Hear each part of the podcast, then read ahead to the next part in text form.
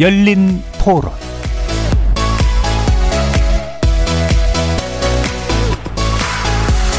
안녕하십니까. KBS 열린 토론 정준희입니다.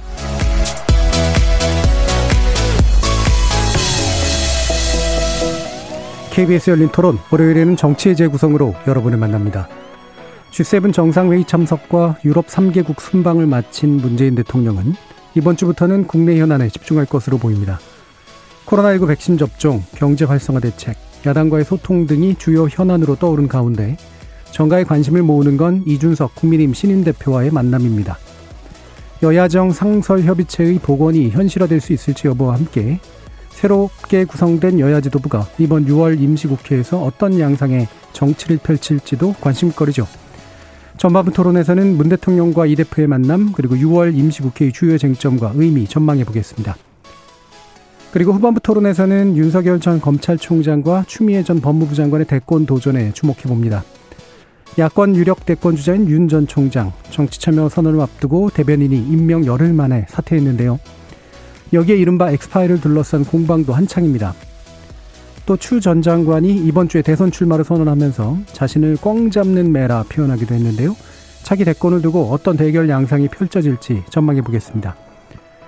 KBS 열린 토론은 여러분이 주인공입니다. 문자로 참여하실 분은 9730으로 의견 남겨주십시오. 단문은 50원, 장문은 100원의 정보 용료가 붙습니다. KBS 모바일 콩, 트위터 계정 KBS 오픈, 그리고 유튜브를 통해서도 무료로 참여하실 수 있습니다.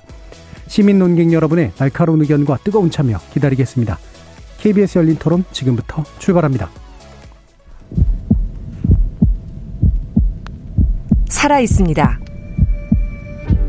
토론이 살아 있습니다. 살아있는 토론, KBS 열린 토론. 토론은 라디오가 진짜입니다. 진짜 토론, KBS 열린 토론.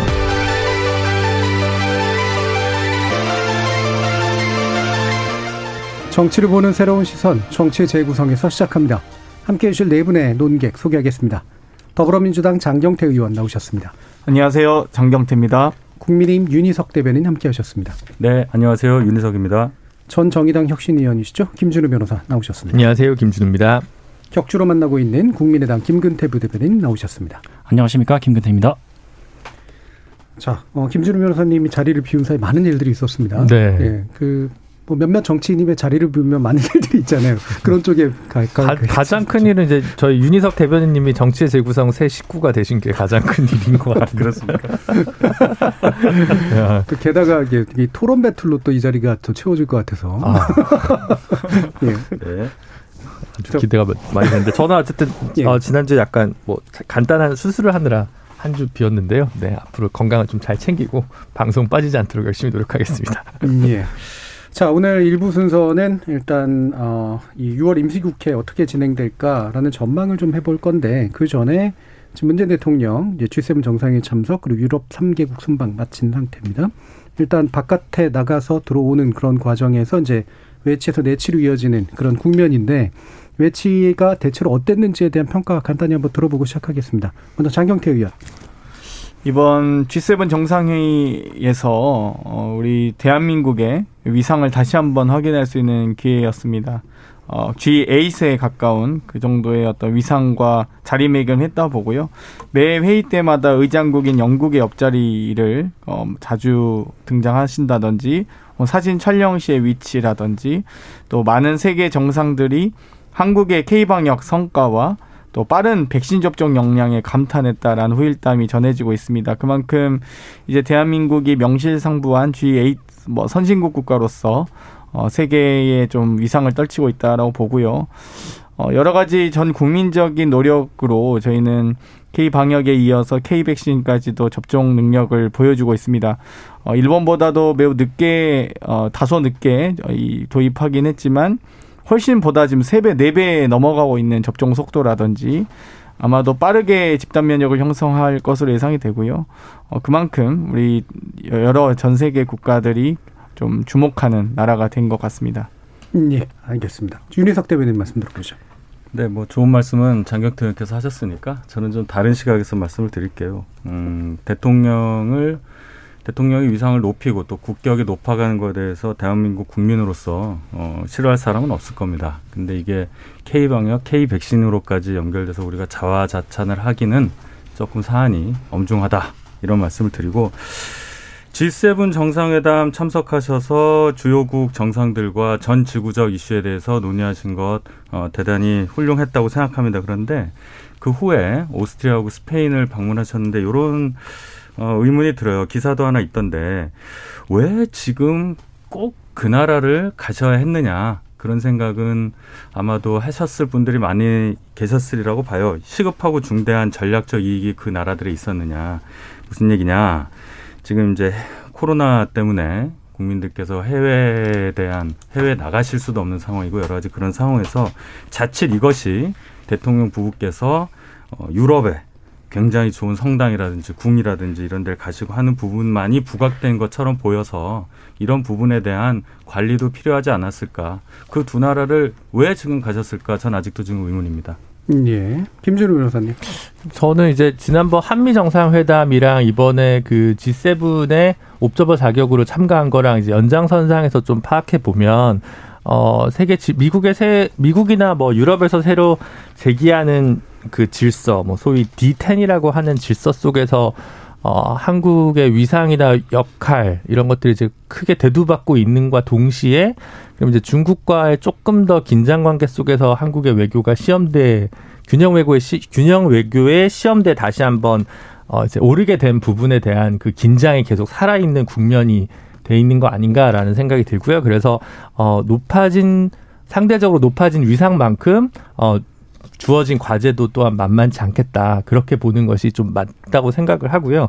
이제 어쨌든 나라의 국격이나 스케일이 커질수록 어 응전해야 되는 도전 과제는 더 늘어나는 거니까 뭐 그게 꼭 부정적인 의미에서의 과제나 뭐 어, 그런 건 아니라 하더라도 어쨌든 그건 분명한 것 같습니다. 그리고 어 뭐 특별히 이제 그 굉장히 그 타이트한 일정 속에서 다녀온 것 같고요. 이게 뭐 굳이 이렇게 외유성 순방이라고 생각되지는 않습니다. 어쨌든 코로나 시국에서 스페인 같은 데서 국빈 방문 초청을 이제 한 것이기 때문에 사실 뭐 본인들이 그냥 와서 외유 이렇게 가는 건 아니잖아요. 이게 아마 오래 전부터 잡혀 있던 일정 속에서 부득이하게 이제 깔려 있던 일정이라고 생각돼서 뭐 그렇게까지 보여지는 거는 근거 없는 비판 아닌가라는 생각이 좀 들고 뭐 항상 임기 말에 5년 단임제 대통령의 해외 순방에 대해서는 뭐가 뭐 이런 시선이 한국에 전통적으로 있는 건 사실입니다. 그게 그거는. 뭐 예, 그거는 항상 있는 건 사실인데 그게 그러다 보니까 오히려 외교가 연속적이지 되지 못하거나 이제 외교가 힘이 빠지는 것이 오히려 우리 국 정이나 현재 헌정 질서 구조의 어떤 구조적 제약의 문제이지 뭐 개별 대통령의 뭐 문제다 이렇게 얘기하기 좀 어렵지 않나 싶습니다. 예. 김기태 부대변인. 네, 어, 이런 뭐 국제적인 이벤트가 있고 거기를 다녀올 때마다 뭐 이런 성과가 있었고 저런 성과가 있었다라고 이제 홍보를 많이 하고 있는 상황인데요. 근데 과연 그것들이 실질적인 결과물들이 있는 것인가에 대해서는 계속해서 좀 의문이 있는 지점이 있는 것 같아요. 그리고 이제 물론 그런 부분들을 이제 높게 평가하고 국내적으로 어, 어떤 국민들에게 자부심을 이제 또 어, 고취시키는 그런 부분들도 필요하지만 좀 그런 부분들이 너무 과하지 않는가라는 생각을 합니다. 그리고 그렇게 과하게 이루어지는 과정에 있어서 사실 외교적인 결례도 있었죠. 이번에 어, 그 국가 정상들이 이렇게 무대에 올라와 있는 사진을 남아공이었죠. 남아공 대표 대통령의 사진을 이렇게 자르는 경우도 있었고 그리고 이제 오스트리아 국가 국기를 뭐 독일로 이렇게 독일 국기로 잘못 오기 한다거나 그리고 사실 장경태 의원님께서 어, G8의 위상 뭐 이렇게 말씀을 하셨는데 이런 부분들에 있어서 사실 같이 이제 그 어, G7 메인 국가들이 아니라 초청받은 국가 나머지 인도, 호주 이렇게 이런 국가들에 대해서 영국령이라는 이유로 사실상 대한민국이 G8의 어, 위상을 갖는다라고 이렇게 홍보를 했단 말이에요. 이런 부분들은 사실 다른 국가들에게 있어서 결례로 비춰질 수 있는 부분도 분명히 있다라고 생각을 합니다. 그래서 그런 부분들을 너무 이제 국내 정치에 활용하는 부분에 집중을 하면서 어, 좀 그 밖의 것들을 놓치고 있는 건 아닌가 하는 우려 섞인 그런 시각이 있습니다. 예, 알겠습니다. 첫 번째, 어, 그냥 여는 토론이었기 때문에 더 구체적으로 이어가지는 않겠습니다. 네, 적어도 확실한 건 참 보는 눈이 다르구나라는 예, 그런 좀 들고요. 여기서 보는 눈은 뭐 해석의 문제도 있지만 이제 우선순위 그러니까 주요하게 바라보는 어떤 측면이 확실히 좀 다르구나라는 생각이 좀 듭니다. 자, 그러면 이제 국내로 좀 돌아봐서요. 어, 지금 이준석 시민 대표하고 어, 대통령이 이제 만나게 될까? 만나게 되면 어떤 형식이 될까? 이것이 이제 지금 현재 궁금증인데 어, 일단 이 부분은 뭐 정보를 가지신 분이 있으실지는 모르겠습니다만 어떻게 추진되고 있는지 한번 이번에는 국민의힘 의견부터 한번 들어볼까요? 윤석, 윤희석 대변님.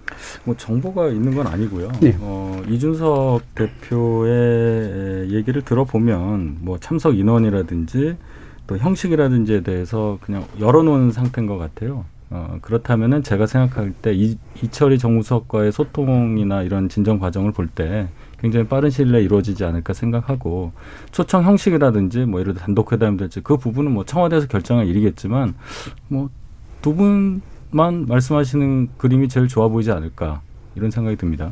음, 두 분이라는 건 대통령과 신임 대표와의 네, 네, 만남이 네, 네. 왜 그게 제일 좋다고 생각하세요? 어, 일단은 이 이준석 신임 대표라는 분이 헌정사에 처음으로 있는 가장 젊은 야당 제1야당의 대표가 된 마당에 그런 형식적인 측면 아, 나 좀 나이 차가 많이 나는 어, 대통령과 제1야당 대표가 만나는 그 순간 거기서 무슨 일이 일어나는가 국민적 관심을 모을 수 있는 사안에서 단 두 분만이 포커스가 맞춰주는 게 좋겠죠.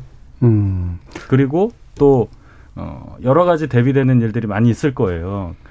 이준석 대표는 아시다시피 여러 이슈에 대해서 굉장히 정확하고 명징하게 답을 하잖아요. 예. 또 사, 여러 사안에 대해서 문재인 대통령과 시각이 많이 다른 부분이 있을 겁니다.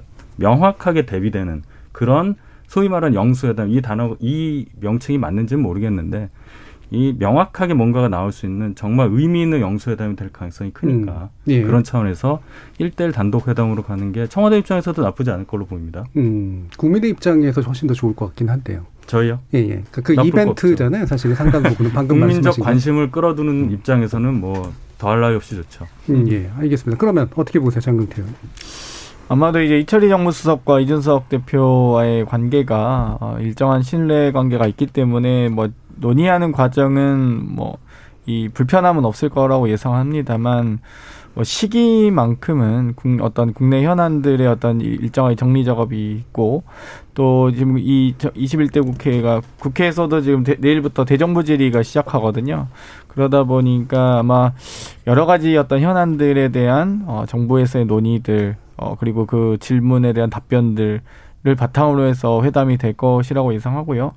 아마 제가 생각하기에는 단독 회담보다는 이 여야 대표 초청 형식이 될 가능성이 높다.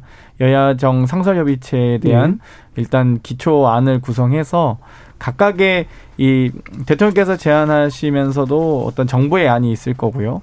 또 여당의 참여 방식과 야당의 참여 방식이 다를 겁니다. 그렇기 때문에 이 어떤 여러 가지 논의를 논의가 가능한 의사결정 구조를 만든 상태에서 초청하지 않을까 이렇게 예상이 되고요. 뭐 별로 정리된 내용이 없는 상태에서 단순하게 어, 얼굴 보는 정도로 어이 소위 귀중한 시간을 허비할 가능성은 없다라고 보기 때문에 저는 제가 보기엔 여야정 상설협의체에 대한 물밑 어, 논의는 좀 있을 거라 봅니다. 야당에 네. 참여하는 방식이 뭐 예를 들면 과거의 어떤 혹은 의원내각제 국가처럼 이 연정의 토대로 하거나 이런 방식은 아니기 때문에 사회적 대타협이 가능한 방식으로 될 가능성이 높다고 보고 있습니다. 음, 예.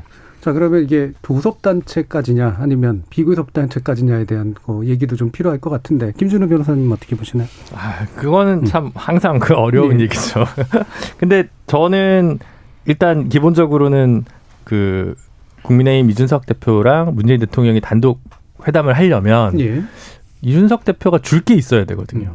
음, 근데 이제 요구할 것만 있고 줄 게 없으면 굳이 청와대에서 황교안 대표 시절에도 하지 않았던 단독 회담을 할 이유는 없을 것 같다. 그냥 소통의 시작이다라고 하는 거면 차라리 여야 대표 뭐 그게 송영길 대표와 이준석 대표 그리고 문재인 대통령 삼자 만남일지 아니면 몇 당이 더 포함될지는 뭐 좀 미지수입니다만 그 정도 돼가 되지 않을까. 이준석 대표를 따로 만나려고 하면 그건 이제 윤석 대표가 뭐 법사위 문제라든가 뭐, 뭐 뭔가 전향적인 결단을 해줘서 대통령으로서도 단독으로 만날 만큼의 어떤 국정 운영에 풀어갈 어떤 키를 줄 때만 나오지 않을까라는 생각이 좀 들어서 마- 안 그러면 그냥 희망 회로에 불과하지 않을까라는 생각이 좀 많이 듭니다. 법사위 예. 문제를 대통령이랑 얘기한다고요? 아니 여, 여다, 야당 대표로서 뭔가 풀 수 있는 국정 운영의 그 꼬인 실타래를 풀기 위한 키워드를 줄 수는 있다는 얘기죠. 그렇지 선물, 않으면 선물 야당이 준다고요?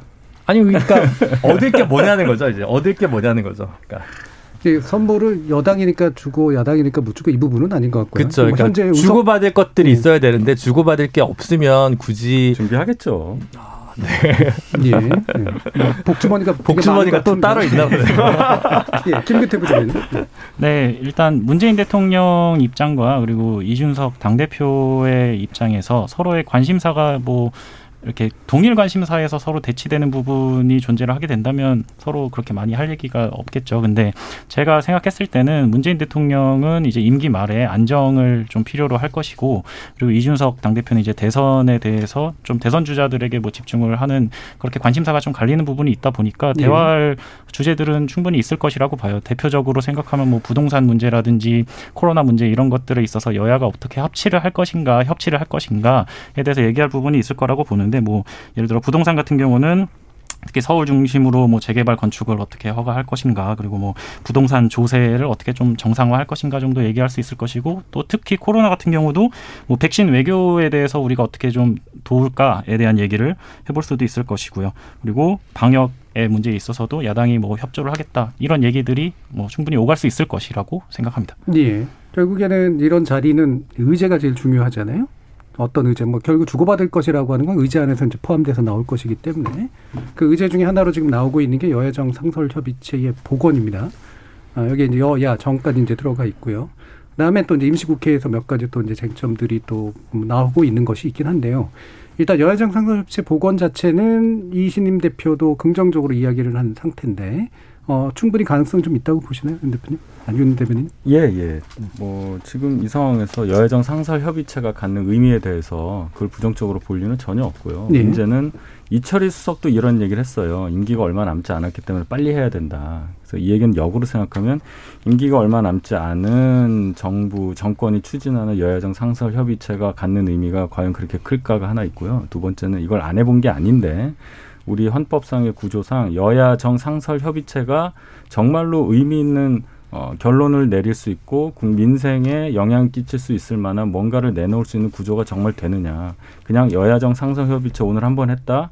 만나서 회의했다, 사진 찍었다 이 정도에 그치지 않고 의미 있는 뭔가를 내놓을 수 있는 구조가 될 수 있는가에 대해서는 저 개인적으로는 의문을 갖습니다. 음, 예. 김진우 변호사님. 그쵸. 지금 딱히 보이지 않아요. 왜냐하면 부동산 종부세 문제도 민주당 안에서도 논란 되게 많지만 어쨌든 완화하기로 민주당 알아서 꺾은 거 아니겠습니까? 그럼 사실은 어, 국민의힘 입장에서는 손 안 대고 코 푼 격인데 사실 이게 약간 그런 부분들이 좀 있거든요. 그러니까 둘이 어, 교집합이 될 부분들은 이미 알아서 국회에서 정리가 되고 있는 부분이 있기 때문에 여야정 협의체를 다시 복원했을 때 물론 이제 만나면 자주 만나고 지금 국회가 1년째 정상이 아니기 때문에 어떤 형태로든 소통 채널을 복원했으면 날 수 있는 어떤 케미스트리는 분명히 있을 거라고 저는 생각합니다. 근데 당장에 어, 눈앞에 떠오르는 현안 문제나 그게 아니더라도 물밑에 있는 많은 민생 쟁점들이 속도감 있게 좀 붙을 수 있는 부분은 분명히 있을 거라고 생각을 하거든요. 그러니까 지금은 그게 꼭 여야정 협의체가 있고 없고의 차이라기보다는 여야 자체의 소통 자체가 좀 막혀 있는 부분에 대한 활로랄까 그런 경로로서 지금 이 시기에 지- 집권 말 이지만에도 불구하고 여야정 상설 협의체가 복원됨으로써 생- 기대할 수 있는 효과는 조금은 있다라는 생각이 드는데 그게 막 어마어마한 지금 첨예한 논점과 논쟁적인 정책 대결을 벌이고 있기 때문이라기보다는 오랫동안 경직돼 있던 관계를 풀어나가는 어떤 어, 그 선수들이 바뀌면서 생길 수 있는 그 변화의 국면을 좀 잘 살리면 국정 운영에 있어서의 좀 리듬이나 리드미컬해질 수 있는 기대 효과는 좀 있지 않나. 그 정도를 저는 좀 기대하고 있습니다. 음, 예. 그리고 뭐 지적해 주셨듯이 그러니까 지도부가 바뀌었으니까 그러면 이제 결이 좀 달라질 수 있고 그러면 결을 보면 예측 가능성이 좀 나오잖아요. 그래서 어떤 정도의 정책들은 아마 좀 원활하게 협의가 되고 어떤 것들은 아마 대립이 생길 것이다. 요런 이제 어떤 차이들이 좀 보일 수도 있을 것 같은데 어, 관련해서 또 장경태 의원 말씀 한번 들어보죠. 뭐 임기가 1년이지만 1년이어도 할 게 많습니다. 어 불과 저희가 한 달인가 이제 벌써 두 달 전만 해도 이 서울시장, 부산시장을 우리가 선거를 하면서 임기 1년이어도 할 수 있는 게 많다고 많은 분들이 또 특히 국민의힘에서 주장하셨는데 예, 서울시장, 부산시장 임기 1년보다 더 대통령 임기 1년은 훨씬 더 막강하다 말씀드리고 싶고요. 여러 가지 아마 여야정 상설협의체가 운영이 되게 되면 어, 여러 가지 뭐 국정 기조에 대한 어떤 방향이라든지 강도 이런 부분에 대한 일정한 보완과 수정이 이루어질 가능성은 좀 있다. 어, 그렇게 보고요.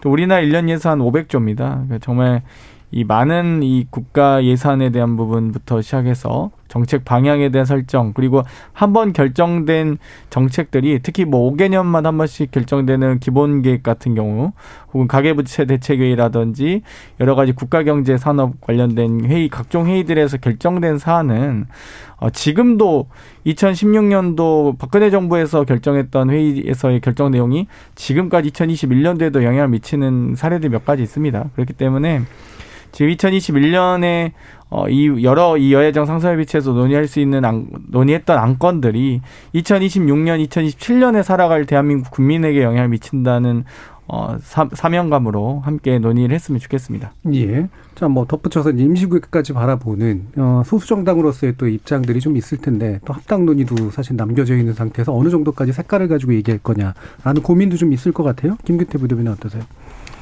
네, 그래서 아까 말씀드렸다시피 민생 현안에 대해서 그 대화할 주제들은 충분히 많이 있을 거라고 봐요. 예. 그리고 사실 지금 이제 국민적으로 어떤 정치적인 스탠스에 대해서 좀 분열의 정도가 굉장히 극심한 것으로 저도 생각을 하고 있습니다. 그래서 음.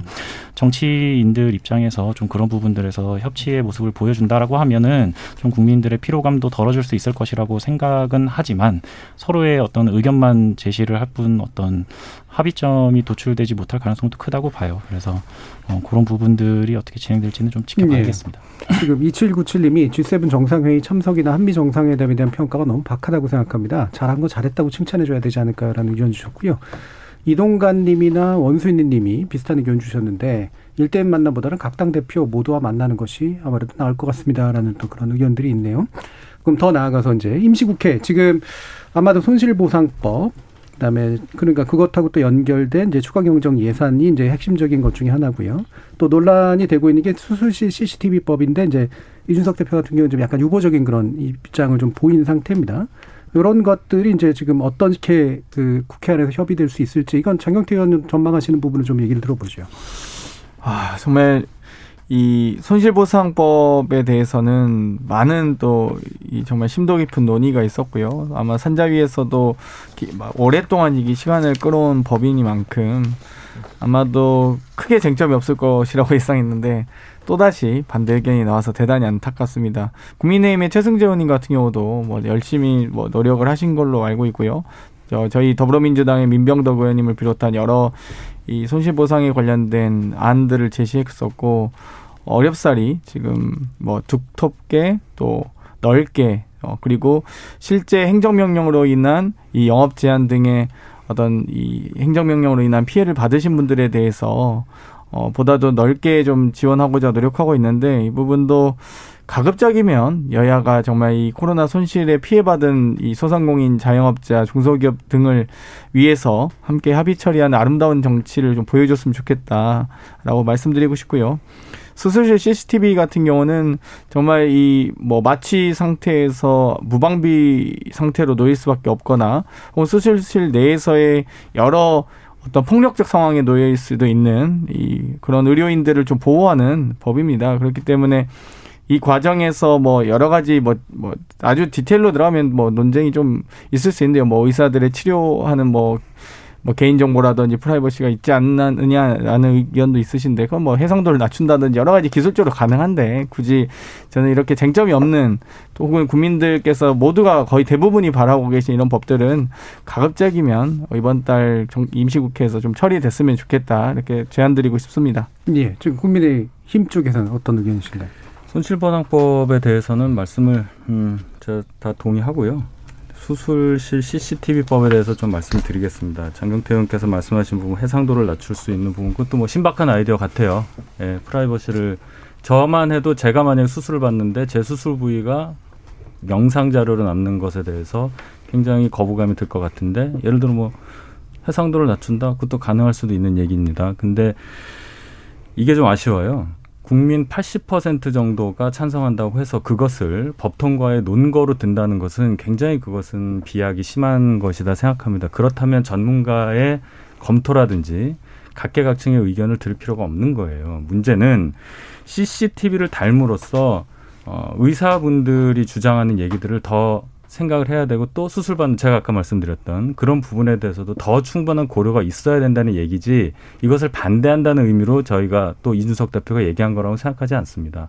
더 숙고를 해야 할 상황이고 이런 정도의 사회적 이슈가 있는 것에 대해서 말씀하신 국민 대다수가 원한다든지 이런 얘기는 조금 설득력이 떨어지지 않을까 이렇게 생각합니다. 음, 예. 좀윤 대변인께서 신박합니다는 표현을 쓰셨는데 젊은 분들은 왜 나이 든 분들이 자기들 쓰는 말 쓰는 거 보면 되게 싫어한다 그러더라고요. 원래 제가 얘기할 때 하세요? 김세부 대변인.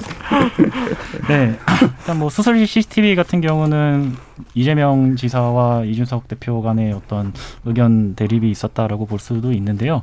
일단 뭐 제 개인적인 입장에서는 수술실 CCTV를 반대하는 논거가 딱히 그렇게 설득력이 커 보이지는 않아요. 음. 사실 그 프라이버시 관련된 내용에서도 관리의 문제라고 저는 생각을 하고 그리고 의사들 입장에서도 그냥 다짜고짜 환자들이 저 수술 끝나고 CCTV 볼래요라고 해가지고 바로 또 볼 수 있는 그런 체제는 아- 체계는 아닐 겁니다. 문제가 생겼을 때 그것을 검증하기 위한 수단으로서 활용이 될 거라고 생각을 하고 그리고 의사들 입장에서도 여러 가지 의료 분쟁이 생겼을 때 본인들을 방어할 수 있는 하나의 무기가 될 수 있다라는 생각도 들어요. 그래서 예.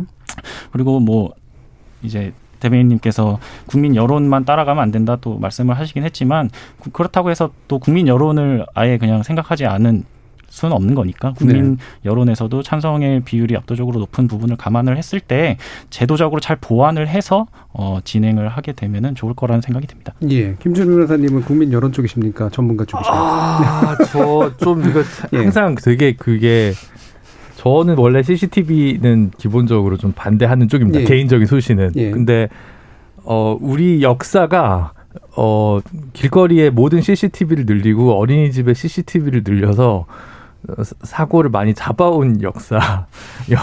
그래서 음. 개인의 인권보다 오히려 어 그거 CCTV를 통해 달성할 수 있는 공익이 더 많다는 게 계속 좀 수렴되어 온 것 같아요. 예. 슬프게도. 그래서 어 좀 저는 당장에는 지금 문제가 되고 있는 어 뭐 좀 일부 과에 좀 집중해서라든가 먼저 실시한다든가 음. 이제 조금 그런 이렇게 뭐 뭐라고 할까요? 단계적인 예, 거. 단계적으로 좀 도입을 하면서 이게 가져올 수 있는 후과나 이런 것들 그 다음에 그런 것들을 좀 다- 하면서 입법을 좀 신중하게 단계별로 했으면 어떨까라는 생각이 좀 들고 아직 좀 이를 통해서 발생할 수 있는 개인 뭐 정보 인권이든 개인 인권의 침해와 관련된 부분에서 아직 조금 저는 개인적으로는 좀 조심스러운 부분이 많이 음. 있긴 한 거 사실입니다. 네. 예. 예, 그 둘 사이 줄타기 하시느라고 참 고생하셨습니다. 아, 지금 김정훈님께서 수술실 CCTV 문제는 10년째 논의 중인데 언제까지 숙고해야 되나요? 라는 의견 주셨고요. 조성우님은 의사들의 주장을 이해하려고 해도 계속 수술실에서 발생하는 문제들 보면 의사들의 자정으로 참 믿기가 어렵습니다. 라는 의견도 주셨습니다. 자, 이게 뭐 쟁점들 하나하나 또 논의하다 보면 시간 너무 많이 갈 것 같아가지고 빨리 또 넘어가야 될 것 같은데, 아, 결국 또 이제 약간 더 흥미로워 보이는 건 이제 부동산. 예, 투기 의혹에 관련된 이제 전수조사 관련된 문제입니다. 이준석 대표는 당연히 받겠다라고 했는데 어, 지금 또 이제 그 여러 가지 좀 그 계속 장애들이 있었죠. 이제 감사원 문제부터 해가지고 지금 어, 국민인권위원회에서 이제 사실은 지금 받기 어려운 상태가 됐다라고 하는 얘기까지 이제 나온 상태인데 어떻습니까 당내에서는 지금 국민의힘? 뭐 저희야 민주당에서 일단 어떤 형식이 됐건 전수조사를 받은 상태이기 네. 때문에 저희가 제가 지난번에도 말씀드렸지만 새 대표가 오시면 이제 뭔가 네. 해법을 내놓을 거라 했는데 어쨌든 받아야죠. 해야 됩니다. 음. 그리고 이분이 예, 이준석 대표가 공정 그리고 더 나아가서 능력주의를 걸고 어, 당선이 돼서 취임하신 분이기 때문에 이 부분에 대한 처리 문제가 이제 굉장히 중요할 거예요. 예를 들어서 어, 몇 명의 현역 의원이 문제가 있고 그 문제 정도가 어떤 이런 결과가 나오겠죠. 그때 어떻게 처리하느냐. 민주당은 탈당 권고를 하고 12명에 대해서 그렇게 했는데 아직까지 뭐 어, 이행된 바가 없는데 그자 그러면 우리 당은 어떻게 해야 될까? 예. 예를 들어서 정말 똑같이 그렇게 해야 되느냐? 아니면 또또 반발하는 게 있을 수 있고 기준 획일적인 기준 소명 기회를 줄 거냐의 여부 또 다시 조사를 할 거냐 여부 이런 게 있는 건데 음, 논의될 부분이 많이 있을 거라고 생각합니다. 그리고 이거는 또 중요한 건 현역 의원에만 한정돼서 되고 네. 있잖아요. 근데 대표 본인이 의원이 아니에요. 음. 그 부분이 또 좀 문제가 있습니다. 그렇죠. 지금 그래서 이제 나온 게 지금 검찰 조사 언급됐다가 이제 원내대표가 무슨 소리냐 했고 예. 지금 또 그, 그, 이, 어, 권익위 같은 경우에는 지금 이제 그 개인정보 같은 게 다 제출이 안 됐다 이런 상태인데 이 부분은 뭐 대표가 의제를 갖고 진행을 하면 될 수는 있다고 보세요? 대표가 그 부분에 대해서 이런 게 부족. 이분 딱 떨어지게 말씀하시는 분이잖아요. 예. 예를 들어서 개인정보 줘야 되는 걸 안 주고 있다면 당연히 주라고 할 거예요. 이분은 음. 그러고도 남으실 분인데 문제는 그걸 개인정보 줘서 조사가 진행한 이후에 그 처리 예. 그 부분은 이준석 대표도 머리가 아플 거예요. 예. 어쨌든 끌고는 갈 거다. 아 그렇습니다. 예. 다만 이제 그 결과에 대해서 처리는 확실히 좀 어려운 난점들이 좀 있다. 예. 어떻게 보세요, 김민태 부대는? 네, 말씀하신 대로 음. 일단 민주당 차원에서 먼저 진행을 한 부분이 있기 때문에 그것을 뭐 안 할 수 있는 부분은 절대 아니라고 생각을 해요. 그리고 그 과정에 있어서 사실 감사원은 국회의원들의 그 감사의 대상이 아니, 감사를 예. 할수 있는 대상이 아니잖아요. 좀 예. 그런 부분에 있어서 사실 처음부터 좀 그런 미스가 있었던 부분이 좀 아쉬운 측면이 있고 예. 그리고 이준석 대표도 어, 적어도 민주당의 기준보다 엄격하고 국민 눈높이에 맞아야 한다라고 얘기를 한 측면이 있기 때문에 뭐 단호하게 진행을 해야 된다라고 생각을 합니다. 어떤 뭐 상처를 도려내는 데 있어서 뭐 고통이 없을 수는 없는 법이니까 음. 어 그거를 좀 지지부진하게 해결하기보다는 오히려 정면 돌파로 빠르게 뚫고 나가는 것이 장기적인 관점에서 더 좋을 것 같습니다. 음, 예. 장경태 의원은 이제 지켜보는 입장이 되셨는데. 음. 아, 저는 국회의원이지만 재산이 없어서 매, 매우 편하게 개인정보 동의를 했습니다. 확실히 윤희석 대변인 말씀 듣다 보면 약간 불안해 하시는 게 느껴져요. 아무래도 뭐 여러 가지 자당 의원님들이 어떤 결과가 나올지도 불안하시겠지만 이준석 대표의 판단이 맞는지 여기에 대한 조금 불안감이 느껴지는 점이 있고요. 저희 더불어민주당에서는 전수조사를 제복을 전에 했습니다. 그 당시 사실 여야가 공이 가- 함께 LH 사태로 인한 국민적 공분을 샀을 때 함께 조사 의뢰를 했으면 좋았을 텐데 그뭐 저희만 어, 이 국민의힘이 끝까지 거부해서 하게 됐고요.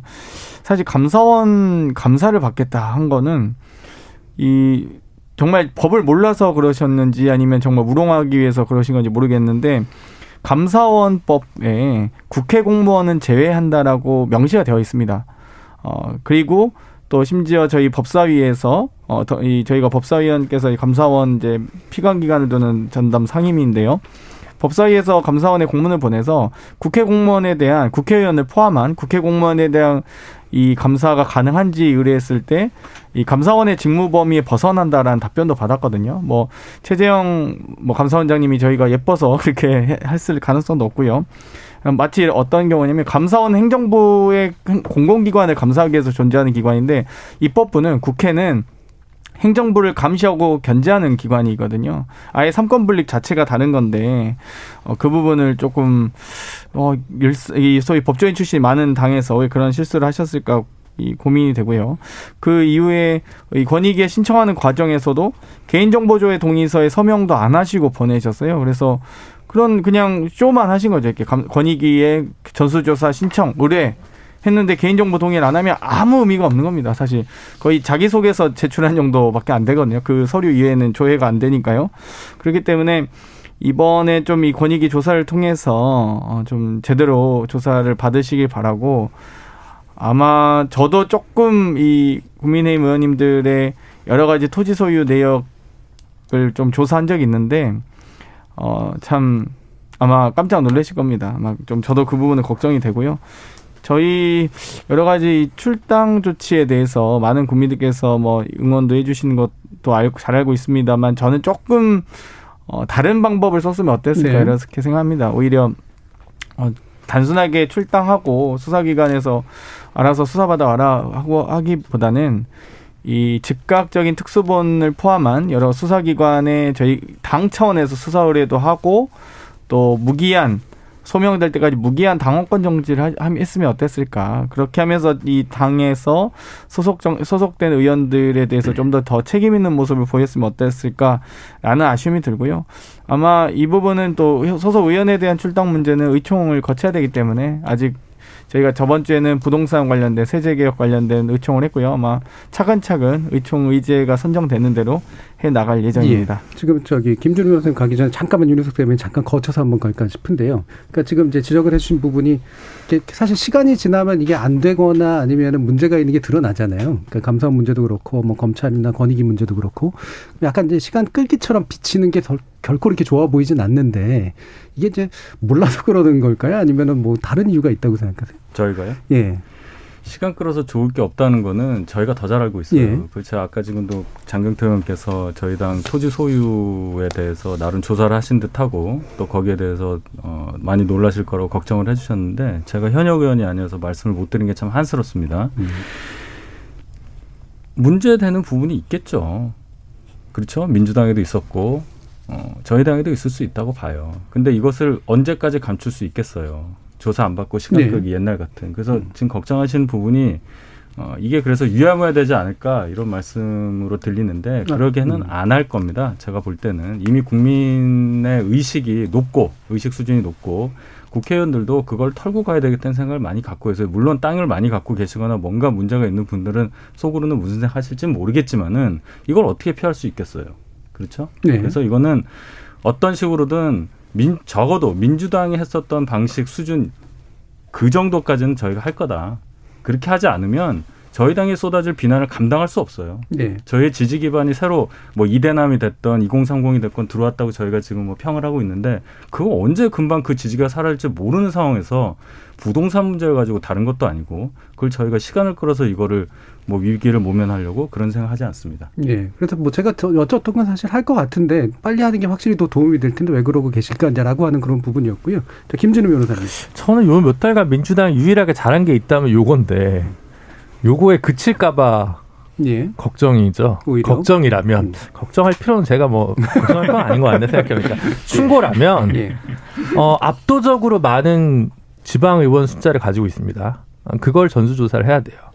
그리고 내년 지방선거 공천 기준과 관련해서 부동산 을 관련해서 굉장히 엄격하게 잣대를 하겠다. 예. 그렇게 민주당이 부동산 문제와 관련해서 어, 기득권에서 벗어나고 새로운 당으로 우일신하겠다는 메시지를 줘야 됩니다. 예. 서울시 의원 120명 중에 110명 정도가 민주당 소속이에요. 서울시 의회를 탈탈 턴다는 건 민주당이 털린다는 얘기입니다. 네. 경기도 의회도 130명 중에 한 120명 정도 민주당 소속일 겁니다. 이거 전수조사하면 민주당이 털린다는 얘기입니다. 그걸 각오하고 저는 오히려 읍참 마속을 할 때 12명의 국회의원 뭐 이거 이걸로 끝날 문제가 아니라 더 가야 겨우 지금 뭐 흩어져 있는 민심을 잡을 수 있을 거라고 생각을 하거든요. 근데 거기까지 지금 못 가는 것 같아요. 그리고 뭐 선거 전에 오히려 그렇게 뭐 캠프를 더 갈라서야 되겠냐, 사람을 내쳐서야 되겠냐, 지금은 더 모을 때다, 모을 때다 이런 논리가 분명히 당내에는 작동하겠지만 국민들은 보고 있거든요. 여기서 어- 어디까지 더 가는 게 이게 진실한 혁신이냐 아니냐 관련해서 그와 관련된 고민을 하고 있는지 할 생각은 없는지 뭐 이런 문제를 한번 고민해 보셨으면 좋겠다라는 제언을 드립니다. 예. 그럼 방금 그, 그 말씀을 들어보면 결국은 여당이 지금 하던 걸 빨리 더 해야 된다라는 네. 말씀이신데 그렇죠. 국민의힘 쪽에 제안을 주신다면 또 어떤 게 있어요? 아니, 국민의힘은 그게 뭐 나오겠죠. 뭔가 문제가 나올 텐데 마찬가지거든요, 사실은. 근데 이게 누가 먼저 혁신 경쟁을 혁, 경쟁이라 정치든 기업이든 혁신을 뒤처지기 시작하면 그 급물살에 오히려 본인이 빨려 들어가기 때문에 선제적으로 지금이 제일 좋을 때라고 생각하지 말고 더 더 쳐내고 이렇게 뭐랄까 그 군사를 계속 벗겨내는 작업을 하지 않으면 민심이 계속 다시 멀어지는 건 금방이기 때문에 특히 이제 뭐 국민의 당이나 정의당처럼 작은 정당은 사실 뭐 벗겨낼 것도 별로 없습니다. 이제 항상 이제 한 자리 숫자의 지지율의 답보 상태이기 때문에 하지만 좀 굉장히 널뛰는 지지율을 갖고 있는 거대 양당 같은 경우는 이런 부분들이 사실은 스윙 보터나 중도층을 잡을 수 있는 기본 중에 기본이라고 생각하거든요. 기본에 충실한 정당이 집권에 좀 더 가까울 수 있지 않을까 저는 그렇게 보고 있습니다. 예. 자, 그러면 이제 국민의당과 국민의힘 문제로 일부 뭐 마무리한 얘기를 좀 더 나눠볼까 하는데요. 지금 김기태 부대변인께서 신무협상단 일원으로 이제 들어가 계신 거로 알고 있는데 당명 변경 논의 이게 핵심입니까 아니면 어떻습니까? 어느 정도 수준의 협상 예, 안건인가요? 그러니까 당명에 대한 얘기는 사실 이 음. 통합의 형식에 대한 문제예요. 본질은 사실 네. 이게 주호영 대표와도 얘기를 했을 때 당대 당 통합의 원칙을 지키자라는 얘기가 오갔었는데 근데 이제 당 사실 형식상으로 당 명이 바뀌지 않으면은 흡수 통합으로 이렇게 인식이 되고 예. 이제 당 명이 바뀌었을 때 좀 이제 당대당 통합으로 인식이 되는 측면이 있기 때문에 이 부분에 대해서 우리가 논의가 필요한 것은 사실입니다. 그래서 어, 양측 모두 좀 실리적으로 접근할 수 있는 부분이 충분히 있을 거라고 생각을 하고 거기에 있어서 이제 협상단이 어, 대화를 이끌어 나, 나가야겠죠. 예, 신임 대표가 이제 이준석 대표로 된 것이 장애가 된다고 생각하세요? 아니면 더 좋다고 생각하세요? 사실 애초에 그 합당에 대한 그 기조는 너무나도 명확하게 잡혀 있었기 때문에 네. 그게 뭐 그렇게 큰 변수로 작용할 건 아니라고 저는 생각을 특별히 해요. 더 낫거나 못하지 않다. 네 네. 예, 알겠습니다. 윤희석 대변인 말씀. 실리를 말씀하셨는데 이 통합하면 물론 좋죠. 근데 거기에서 이제 국민의 힘과 국민의당 당명을 바꾸자는 얘기는 이렇게 생각을 해요. 굳이 당명 변경을 그동안 지금까지 해온 거의 대부분의 이유는 신장 개혁을 하기 위해서 간판 바꾸는 역할을 많이 했잖아요. 잘 안 나갈 때 뭔가 문제가 있었을 때 새로 창당하는 식으로 해서 새로운 이름으로 당 이름을 바꾸면서 뭔가 국민들에게 새롭게 어필하는 그런 상황인데 지금 뭐 외람된 말씀이지만 저희 국민의힘 같은 경우는 지금 소위 말해서 잘 나가고 있어요. 지지율이 높아지고 굳이 당명을 바꿔서 또 헷갈리게 할 필요가 있느냐는 얘기를 진짜 합니다. 실리적으로 예, 국민의당에서 오셨으니까 예. 하고 그리고 굳이 이거를 통- 정당법상 나와 있는 합당의 두 가지 방법 신설합당이냐 흡수합당이냐를 가지고 이거는 흡수합당처럼 보이니까 신설합당 주장은 하실 수 있다고 보는데 이걸 그렇게까지 크게 키워서 좋을 일 하나도 없다고 생각합니다. 음. 알겠습니다. 자, 그럼 국민의힘 당은 어떨까요? 그러니까, 요- 그러니까 이게 참 이 국민의힘의 여러 패널 분들과 다른 의원님들과 이 얘기를 하다 보면 예. 확실히 분위기가 바뀌었구나 느껴집니다. 이 불과 두 달 전만 해도 뭐 정치 이 세계가 정말 그렇죠. 뭐. 예. 이 국민의힘의 이 오세훈 후보 안철수 후보의 단일화 과정이 매우 그 기나긴 끝에 국민의힘의 승리로 끝났는데요. 뭐 여러 가지 그 전에 뭐 분석까지 하면 너무 얘기가 길어지니까 짧게 축약하자면 사실 지금 야권 대선 주자 top3 중에 국민의힘 소속이 한 분도 안 계십니다. 윤석열 전 총장, 홍준표 의원님, 또 안철수 대표님. 어, 그런 상황에서 이제 최재형 감사원장까지 야권에 top4로 이제 들어가고 있는데 아직도 그 4위 안에는 국민의힘 소속이 없다. 그렇기 때문에 오히려 어 저는 안철수 후보가 지금 굳이 이렇게 뭐 안철수 후보가 아닌 대표께서 굳이 이렇게 좀 뭐 굳이 국민의힘에 그 당시 재보궐 때도 마찬가지로 끌려가실 필요가 없다고 봐요. 저는 이 올해 2월에도 계속 재보궐 선거에서 좀 조급함을 드러내실 때부터 어, 굳이 단일화 이렇게 너무 목매거나 너무 끌려가실 필요는 없다고 봤는데 예를 들면 윤석열, 홍준표, 안철수, 최재형이 혹은 김동연까지 소위 야권 top5 뭐 야권인지 모르겠습니다. 김동연, 최재형 두 분은 그런데 그 다섯 분이 만약 참여하는 거대 정당이 만약 생길 경우에 굳이 국민의힘 간판이 필요하나 국민의힘의 의석이 필요하냐라고 했을 때 사실 그건 아니라고 보거든요. 여러 가지 전 창조적 파괴가 가능하다고 보고요.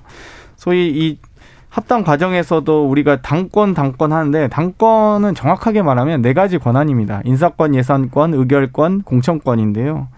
이 지도부 구성부터 시작해서 의사결정 구조라든지 당내 집행 구조, 또 조직 구조, 어, 기층 단위의 여러 가지 조직까지 다 통합 논의를 하려면 지금 제가 보기엔 국민의당은 이, 이, 이 갈등이 표면화되는 건 이름으로 나타나는 것 뿐이지 내용은 그 밑에 있다고 봐요. 사실 디테일에 숨, 뭐, 다 악만 디테일에 있다고 하듯이 사실 뭐 국민의당이 국민의당 이름 쓰고 싶어서 저러겠습니까?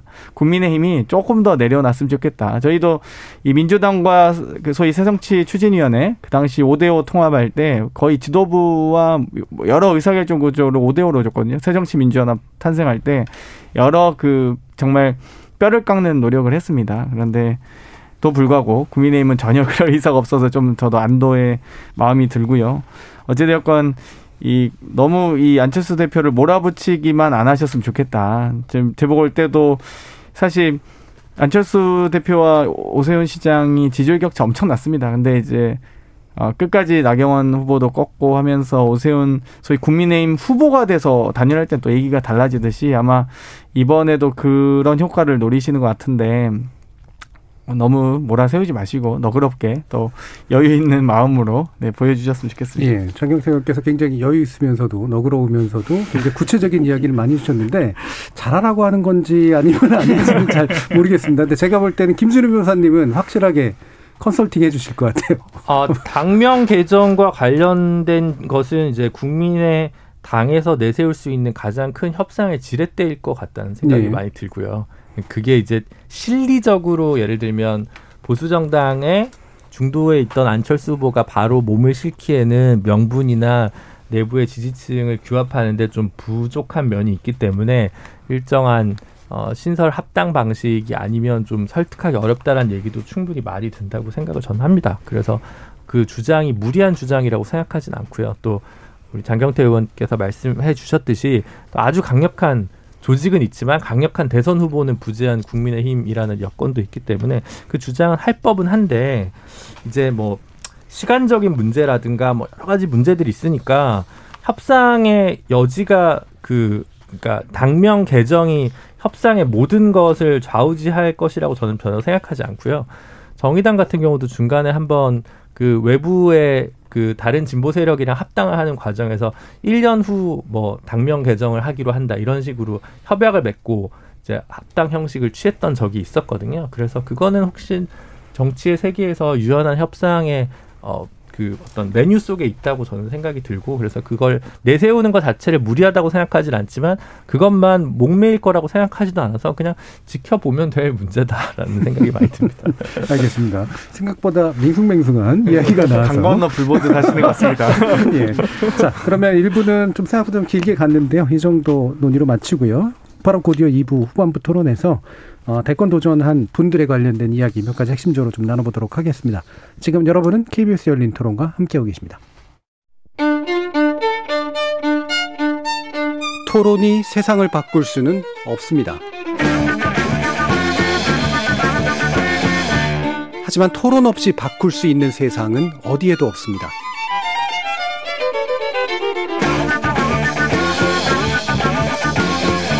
세상의 선한 변화를 갈망하는 당신. 정답이 아니라 질문의 힘을 믿는 당신. 우리 KBS 열린 토론에서 만납시다.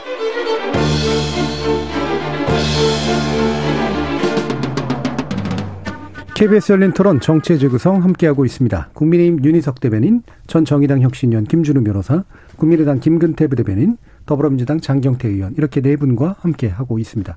자, 이부 논의 첫 번째는 윤 총장에 관련된 이야기인데요. 여러 가지 일들이 지금 나오고 있습니다. 이제 대변인 드디어 이제 대변인 공보 담당자를 임명했는데 불과 얼마 안 지나서 어, 사퇴를 하게 되는 상황이 왔고요.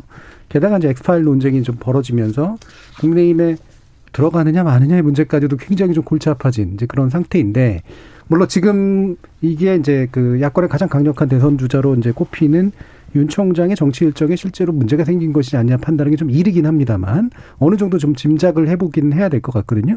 이 부분은 다시 김준우 변호사님 말씀부터 한번 들어볼게요. 이게 뭐 내부 소식을 알 수 없는 상황에서 예. 그 초기에 그 세팅 과정에서 이런 불협화음은 저는 상수다라고 보거든요. 예, 오히려. 그래서 항상 이렇게 이런 변화는 늘 초기에 정치 신인이 새로운 세력 사람들을 모아서 한 팀을 만드는 과정에서 생겨나는 어 불상사 해프닝 음. 에피소드라고 생각해서 그렇게 뭐 위기의 신호탄이다 이렇게 생각하진 않습니다. 솔직히 말씀드려서 다만 음 그거랑 별개로 지금 그 유능했던 검찰총장이 유능한 정치인으로 변태를 해서 환골탈태를 하는 과정에 거쳐야 되는 시간이라는 요소가 있는데 그 시간과 대선이라는 시간의 그 타임이 맞을까라는 것에 대한 우려는 계속 있는 것 같아요. 네. 그게 그거는 몇 년 전에 안철수 대표도 똑같이 맞닥뜨렸던 상황이고 그리고 이제 안철수 대표가 그 당시에 새 정치를 내걸면서 그 민주당 외곽에서 캠프를 꾸렸을 때보다는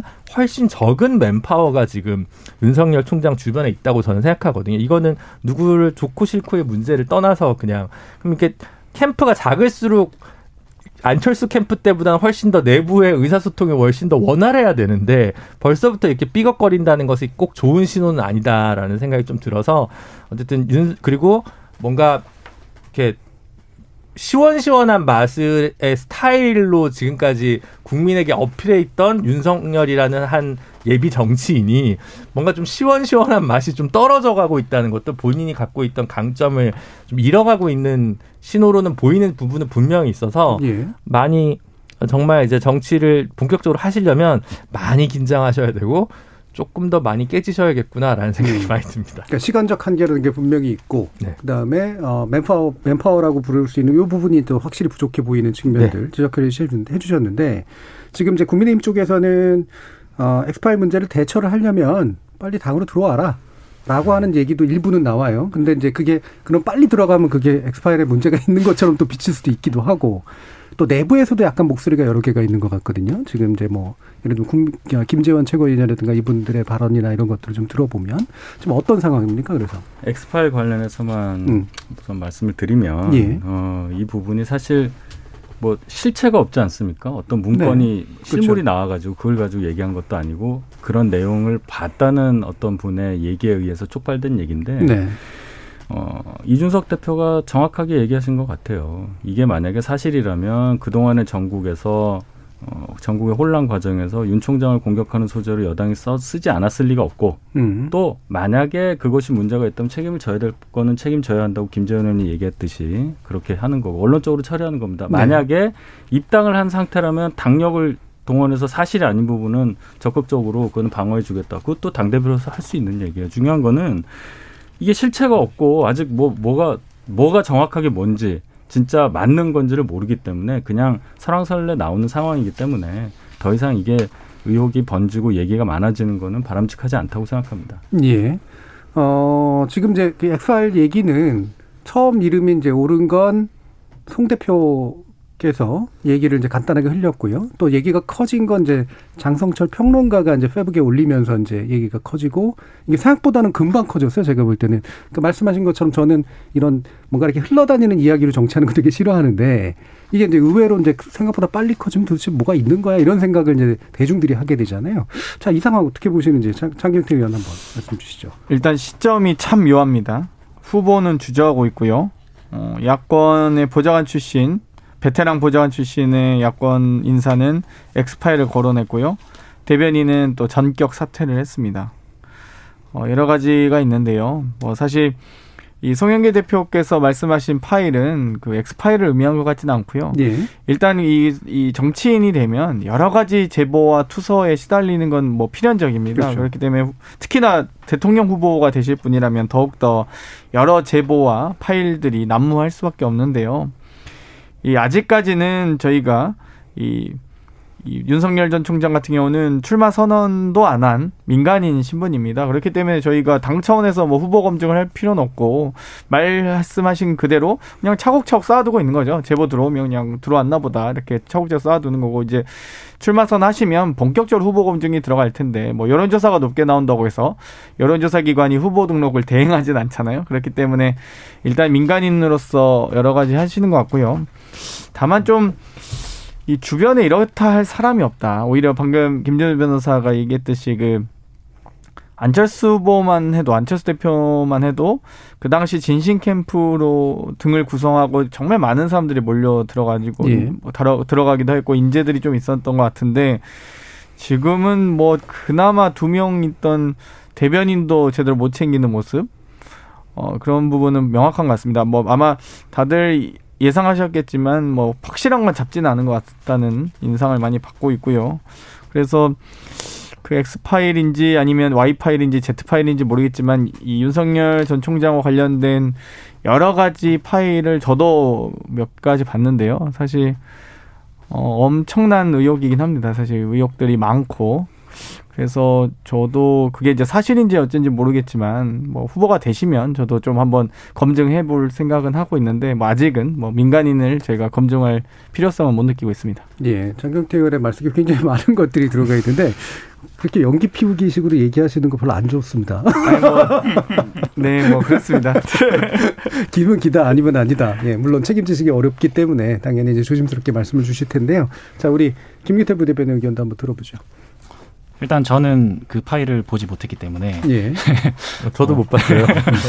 좀 공유 좀 어떤 건지. 몰라요. 사실 뭐 여러 가지가 있기 때문에 버전이 뭐 하는 것 같습니다. 아? 네. 그래서- 뭐 의혹이라고 얘기되는. 그래서 예. 구체적으로 어떤 내용이 있는지 몰라서 어떻게 말씀을 드려야 될지 잘 모르겠긴 합니다. 근데 일단 윤석열 전 총장 같은 경우 이게 대권 후보로 지금까지 성장하는 과정에 있어서 이게 굉장히 단기간에 이루어졌다라고 또 보기는 어려운 측면이 있거든요. 예. 검찰총장직을 수행하면서도 어, 정권과 이제 대립각을 세우면서 계속해서 지지율이 올라가고 있는 상황이었고 그런데 그렇게 이제 오랜 시간이 있었는데 그걸 기다리면서 즉 그러니까 유력한 대권 후보로 자리매김을 할 때까지 기다리면서 어 그걸 나중에 문제 제기를 하겠다라고 생각할 여지가 있을까에 대해서는 좀 의문점이 있습니다. 그래서 그런 부분에 있어서는 아직은 좀 음모론적인 부분으로 저는 생각을 하고 있고요. 예. 그리고 이제 뭐 입당 관련된 얘기 아까 앞에서 좀 나왔었는데 어 일단 윤석열 총장이 그 좀 본격적으로 직접적으로 정치적 인 행보를 보이는 게 너무 시간이 길어지고 있다는 생각은 들어요. 그래서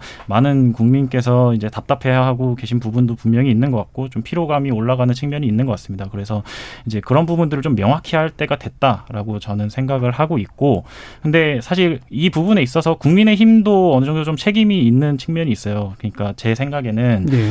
어 과연 국민의힘이 아 내가 저기에 들어가서 동지로서 이 정치를 함께 하면은 좋겠다라고 생각할 만한 모습을 보여주지 못했기 때문에 계속해서 망설임이 있는 측면이 있다고 보여지거든요. 이거는 네. 국민의 당 입장에서도 사실 우리가 어느 정도 뜻을 같이 하는 부분이 있지만 어 굉장히 그 한마디 한마디의 워딩 이런 부분들에 있어서 좀 매니지먼트가 필요하지 않는가라는 생각을 하고 있습니다. 뭐 이준석 대표의 뭐 윤석열 총장에 대한 뭐 아마추어 발언이라든지 또 최근에는 어 대권 주자로 이제 출마 선언을 하신 어 하태경 의원 같은 경우도 안철수 대표는 과거형 인물이다 뭐 이런 얘기들을 하시는데 좀 그런 부분들에 있어서 어 우리가 함께 갈 수 있는 여지를 더 축소시키는 게 아닌가 하는 생각이 있습니다. 예, 그럼 솔직하게 국민의 당 입장에서 윤 전 총장이 국민의힘으로 빨리 들어가는 게 좋으세요? 아니면은 좀 더 이렇게 나중에 외곽에서 같이 있다가 이렇게 딱 뭐 합당을 하거나 뭐 이런 게 좋으세요? 결을 맞추는 게 좋죠, 당연히. 대화를 통해서 예. 보다 어떻게 하면은 더 확장성을 유지를 하면서 우리가 네. 대권을 대선을 준비할 수 있을까에 음. 대해서 준비를 하는 게 필요하다고 봅니다. 예, 빅텐트 쪽을 일단 최대한 크게 치는 게 좋다. 네, 뭐 그게 밖에서 뭐 합쳐서 같이 들어가건 아니면은 음. 뭐 누가 먼저 들어가서 함께 우리 해보자 해서 이렇게 또 들어가건 뭐 형식적인 부분은 다양한 선택지가 있을 것 같고 예. 중요한 거는 보다 좀 대화 채널이 빨리 열려서 어 원팀의 가능성을 최대한 빨리 확보하는 것이 중요하다고 생각합니다. 네. 그럼 다시 윤 대변인께 그 지금 이제 어쨌든 계속해서 얘기가 되고 있는 게 어, 국민의힘이 이제 최근 이제 굉장히 상승세 있는 건 맞고 정당 지지율도 꽤 많이 높아졌잖아요. 그래서 말 그대로 잘 나가는 이제 그런 상태인데 막상 이제 그 자기 후보가 없다라고 하는 또 결정적인 약점 사이에서 고민하게 되는 그런 상태일 때 지금 이제 어, 윤전 총장과 함께 지금 이제 안철수 대표의 문제도 있고요. 그다음에 지금 이제 감사원장, 그다음에 전 총리에 관련된 이야기들이 나오면서 이게 다 야권 후보군으로 되고 있단 말이에요. 이 상황이 좋은 상황입니까? 어떻습니까? 어, 현황만 얘기하셔가지고, 예. 어, 당신 당은, 어, 국회의원이 100명이나 있고 제1야당인데, 왜, 대, 왜 빅5 안에 드는, 뭐, 빅4 안에 드는 대선 후보가 없냐로 얘기하시면, 아, 그 죄송합니다라고 말씀드릴 수밖에 없어요. 근데 조금만 시간을 넓혀 보시면, 예. 지금 인구에 회자되는 뭐 윤석열 총장이라든지 뭐 지지율 1위라고 지금 돼 있잖아요. 그다음 또뭐 최재형 감사원장이라든지 뭐 김동연 부총리라든지 이런 분들이 어디를 오고 싶어 하느냐 물어보면 100이면 100 다 제1야당 국민의힘에 오시고 싶어 한다고 다들 그냥 전제를 깔고 기사를 쓰고 얘기를 합니다. 언제든지 입당 가능한 상황이라고 볼 때 지금 예. 당적을 갖고 있는지 여부, 밖에 계시냐의 여부가 그렇게 큰 의미가 있느냐. 저는 그걸 좀 반문을 하고 싶어요. 그게 예. 지금 얘기거리가 될 상황이냐. 대선이 얼마 안 남았기 때문에. 금방 드러날 일이잖아요. 방금 전에도 장경태, 아, 저 김근태 부대변인 말씀하셨지만은 윤석열 총장 들어오도록 왜 말을 좀 곱게 안 쓰냐는 얘기인데 불과 한 일주일도 안 된 얘기예요. 그 얘기가. 곧 들어오실 거예요. 아마 제가 볼 땐 들어오고 싶어 한다면. 근데 못 들어온 사정이 있겠죠. 네. 또 저희도 그런 밖에 계신 분들 유능하시다고 인정받는 대권 후보로서 충분히 역량을 검증 받을 수 있다고 믿어지는 분들이 들어오실 수 있도록 저희도 노력을 하는 거 아니겠습니까? 그래서 인- 앞 안에 계신 분들하고 그야말로 치열한 경쟁을 통해서 국민들께 신임을 얻는 것 그 과정 그그 과정을 향해서 가고 있는 그런 중입니다. 예. 저희가 뭐 여쭸던 건 대선 후보가 왜 없냐라고 질타하는 분이거든요. 플랫폼 정당을 지향하고 계시니까 어쨌든 대선 후보들이 모일 수 있는 근데 이게 굉장히 이질적인 여러 분들께서 이제 몸을 기탁하실 그런 정당으로서 어떤 준비를 하고 계시냐 이제 이런 쪽에 좀 마음에 가까웠는데요. 한번 장경태 의원 말씀 한번 들어보죠. 그 예. 국회의원이 뭐 어, 국회의원이 많은데 대선 후보가 없냐 이런 말씀은 아니었고요. 그냥 저희도 예를 들면 이 소위 이재명, 이낙연, 정세균, 추미애 후보님 뭐 아직 출마 선언 안 하셨습니다만 네 분 중에 국회의원은 한 명밖에 없습니다. 이낙연 대표님. 마찬가지로 저는 국민의힘의 국회의원님들뿐만 아니라 다양한 많은 또 주자들이 있을 수 있다. 혹은 또 있을 수 있는데 왜 그렇게 하지 않느냐 이제 이런 부분이 좀 안타깝게 말씀드린 거고요. 또 한편으로는 글쎄요. 그 최재형 감사원장님이 진짜 정치를 하실지는 모르겠는데 저는 이 대한민국의 소위 수사기관 혹은 사정기관의 장이 퇴임과 동시에 혹은 퇴임 직후에 바로 정치권에 들어가는 거는 대단히 좀 불 좀 이 정 좀 뭐랄까요 정당하지 못하다 혹은 과거에 검찰 내에서도 검찰총장이 뭐 정치권에 바로 가는 직행하는 그런 사례는 없었다고 하더라고요. 어, 한 번 정도가 있다고 저번에 말씀하시기도 했지만 이 앞으로 이런 선례가 남으면 검찰총장, 국정원장, 감사원장 등이 어떻게 이 본인의 직무를 제대로 수행할 수 있겠습니까? 아, 정치권에 오는 부분은 조금 좀 주의하셨으면 좋겠다는 생각이 들고요. 또 한편으로는 저희가 왜 그럼 여권에 어, 분류가 되지 않고 야권으로 분류되느냐고 하시는데 사실 여권은 사실 아직 좀 뭐랄까요 아직이라기보다는 이- 현재 이미 어, 후보가 많습니다. 그러니까 이 소위 참여할 만한 이 빈틈이 많지 않다. 이에 반해서 어, 국민의힘은 사실상 국민의힘 출, 소속 주자도 없을 뿐만 아니라 지금 여러 가지 이좀 야권의 상황이 불분명한 상황에서 주자들이 만약 출마할 의사가 있는 분들이라면 야권 쪽이 조금 더 본인이 좀 더 경쟁력을 갖추기에 어, 유리하지 않느냐라는 또 정치적 판단을 하시는 것이 아닌가라는 생각이 들고요. 아마 뭐 그럼에도 불구하고 뭐 다른 분들이 저는 윤석열 총장을 포함해서 부디 야권으로 가시지 않길 바라긴 합니다. 뭐 김동연 부총리나 감사원 김- 최재형 감사원장을 포함해서 뭐 가시지 않기를 바라고 뭐 정말 본인이 명예롭게 소위 고위 공직자로서 어잘 어, 마무리하셨으면 좋겠다. 명예롭게 잘 마무리하셨으면 좋겠다는 생각을 합니다. 예, 지금 여야 양당 얘기가 좀 나와서요. 좀 덧붙여가지고 네, 추미애 전 장관이 이제 출마 선언을 했고 그러면 또 혹시 윤 총장과의 대립각이 좀 형성이 되면서 또 묘하게 흘러가지 않겠냐라는 것도 있- 있고요. 정선 연결은 또 여전히 결정이 안 된 상태이기도 합니다. 이거는 제가 일부러 안 줬었어요. 왜냐하면 어떤 입장에서 얘기하시게 될까봐.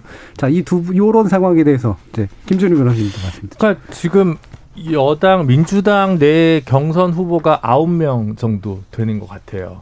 예, 그게 언제 생각나냐면 96년 97년에 그 여권 구룡 뭐 이회창, 예. 이홍구, 이수성, 뭐 이한동, 뭐 이인재 뭐 이렇게 해서 경선 흥행은 성공했는데 본선에서는 진 굉장히 안 좋은 음. 사례거든요. 물론 그때는 이제 경선 불복이 가능하던 시절이었기 때문에 이제 이인재 후보가 어 무소속으로 별도로 나오면서 이제 생겼던 에피소드긴 합니다만은.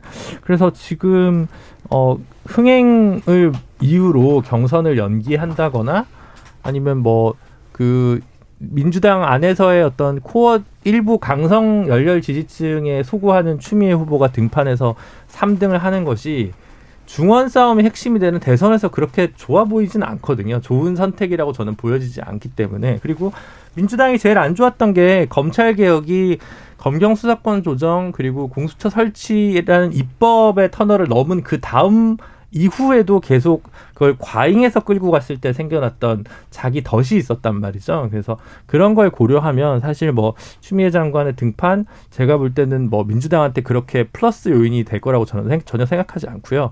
마찬가지로 그게 3등 후보다라는 거 별로 좋은 신호가 민주당한테 아닐 거라고 생각을 하고 민주당은 저는 음, 최대한 불협화음 없이 좀 경선을 일정을 사수하고 빨리 본선 준비를 나가는 것이 지금 여러 가지로 집권 몇 4, 4, 5년간의 책임을 져야 되는 정당이기 때문에 사실 상처투성이가 많습니다. 그거를 좀 안기 위해서라도 경선 후유증을 최소화하는 방식으로 빨리 경선 일정을 마무리하는 게 스스로한테 좋지 않을까. 일단 저는 네. 그런 생각이 많이 듭니다. 그러니까 경선 은행 생각하지 말고 차기 대권 주자로 뭔가를 보여주는 그런 방식으로 가는 게 맞다. 네. 예. 김근태 부대변인.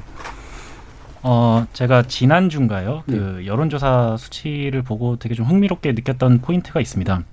이제 대선 이제 주자들의 지지율 자료인데요. 일단 그 전체 모든 여야를 통틀어서 그 지지 다자 간의 이제 지지도 조사를 한 부분에 있어서 이제 득표율이 있고 그리고 거기에 덧붙여서 윤석열 총장과 이재명 지사의 그 양자 대결 데이터도 있었어요. 근데 여기서 보면 그 다자 대결에서 야권 전체 이제 주자들의 지지율을 합산을 하면 50점 몇 프로 이렇게 나왔었거든요. 근데 양자 대결에서 윤석열 총장은 51점 몇 프로가 나왔어요. 그러니까 그 야권의 지지율을 모두 다 흡수하고 거기에 플러스 알파가 있었다라고 볼수 있는 것이고 그리고 여권에서는 40 43점 몇 프로 이렇게 됐었는데 이재명 지사의 그 양자 대결에서의 지지율은 33점 몇 프로 이렇게 됐었단 말입니다. 그러니까 반면에 이재명 지사는 여권의 모든 지지율을 흡수하지도 못하고 오히려 확장성이 굉장히 떨어지는 모습을 보였다라고 볼 수 있는 거예요. 그래서 이걸 통해서 우리가 볼 수 있는 건 뭐냐? 이제 여권 내부에서는 아직 그 좀 통일된 하나의 그 대권에 대한 그 생각이 좀 분열되어 있는 측면이 있다라고 볼 수 있는 것이고 그러면 이거를 빨리 봉합해야 된다라는 측면이 있다라고 봐요. 그래서 어, 바람직한 방향은 저도 경선 일정을 예정대로 빠르게 진행을 하고 어떻게 하면 그 후보 중심으로서 어, 대선을 준비할 것인가가 중요하다라고 생각을 하긴 합니다. 민주당 예. 입장에서는. 네. 단건 가지고 이제 해석하신 거라서 아마 그 단건의 한계 안에서도 이제 네. 뭐 제한적으로 얘기를 해 주신 거라고 믿고요. 어, 시간이 약간 남았으니까 그래도 두 분의 약간 짧은 코멘트 한번 들어볼까요? 예. 윤 대변인. 직전 법무부 장관이 직전 검찰총장을 잡는 매가 돼서 출마를 하겠다는 이 현실이 대단히 비극적으로 느껴집니다. 장경태 의원 말씀하신 대로 좋은 상황은 아니에요. 현직 검, 감사원장도 출마를 고려하고 있다는 얘기가 나오는 것이 그런데 왜 이 정권에서만 이 정권이 임명한 검찰총장과 감사원장이 여당이 아닌 야당의 편에서 출마를 고려하는가 이 부분을 반성하셔야 된다고 생각합니다. 예. 여기까지입니다. 네. 장경태. 아니, 일단 법무부 장관은 정무직 공직자고요. 수사기관장은 아닙니다. 그렇기 때문에 뭐 정, 정치인이 당연히 장관직을 수행할 수 있다고 보고요. 어, 여러 가지 상황에도 불구하고 어, 저희가 뭐 후보군이 사실 저희도 지금 이미 뭐 거의 출마 의사를 밝히신 분들만 아홉 분이시고요. 이 약, 그에 비해 야권은 현재 뭐 불확실한 분들까지 합쳐서 지금 일곱 분, 뭐이 정도 되는 것 같은데 어찌됐건 후보군이 풍부한 여권 입장에서는 또 그 틈새가 약한 부분 때문에라도 야권으로 분류될 수밖에 없다고 보고요. 뭐 말씀하신 대로 그분들과 함께 국정 철학을 함께 저희가 공유하지 못했던 부분이 있거나 부족한 부분이 있다면 어 저희도 더 낮은 자세로 더 어, 주의를 기울이도록 하는 게 맞다고 봅니다. 예. 지금 4716님께서 윤 총장 인기 투표에서 1등한 거지 고건 전 총리나 반기문 사무총장처럼 고심하면 후보 문제는 현, 현명하게 접을 거라 여겨집니다. 인기 투표가 될 거는 다른 문제라고 봅니다. 오예수님은 아무리 싫어도 검증 가능한 팩트 나오기 전까지는 중립기어 넣겠습니다라는 또 그런 의견도 주셨습니다. KBS 열린 토론 정체 재구성 그럼 이것으로 모두 마무리하겠습니다. 오늘 토론 함께해 주신 국민의당 김근태 부대변인 전 정의당 혁신위원이셨던 김준우 변호사 국민의힘 윤희석 대변인 그리고 더불어민주당 장경태 의원 네 분 모두 수고하셨습니다. 감사합니다. 감사합니다. 감사합니다. 국어 교과서에도 실린 이육사의 시 광야의 마지막 구절에는 백마 타고 오는 초인이 등장합니다. 여기서 언급된 초인이 종교적 의미의 구세주인지 아니면 철학자 니체가 말했던 모든 인간적 한계를 극복한 존재인지 혹은 각성한 민초들의 역사적 진전인지 모르겠습니다만 세상을 바꿀 정치가란 특별한 능력과 운명을 갖고 태어나기보다는 때로 시궁창과도 같은 현실과 함께 자라나는 것임에도 우리는 종종 어지러운 세상, 혼란한 정치를 바꿔줄 초인과도 같은 인물을 기대하는 경향이 없진 않죠. 물론 영리한 대중은 언제든 버릴 수 있는 도구로 불러세운 것인데 스스로를 초인인 줄 착각하는 이들이 더 수두룩해 보이지만 말입니다. 지금까지 KBS 열린 토론 정준이었습니다.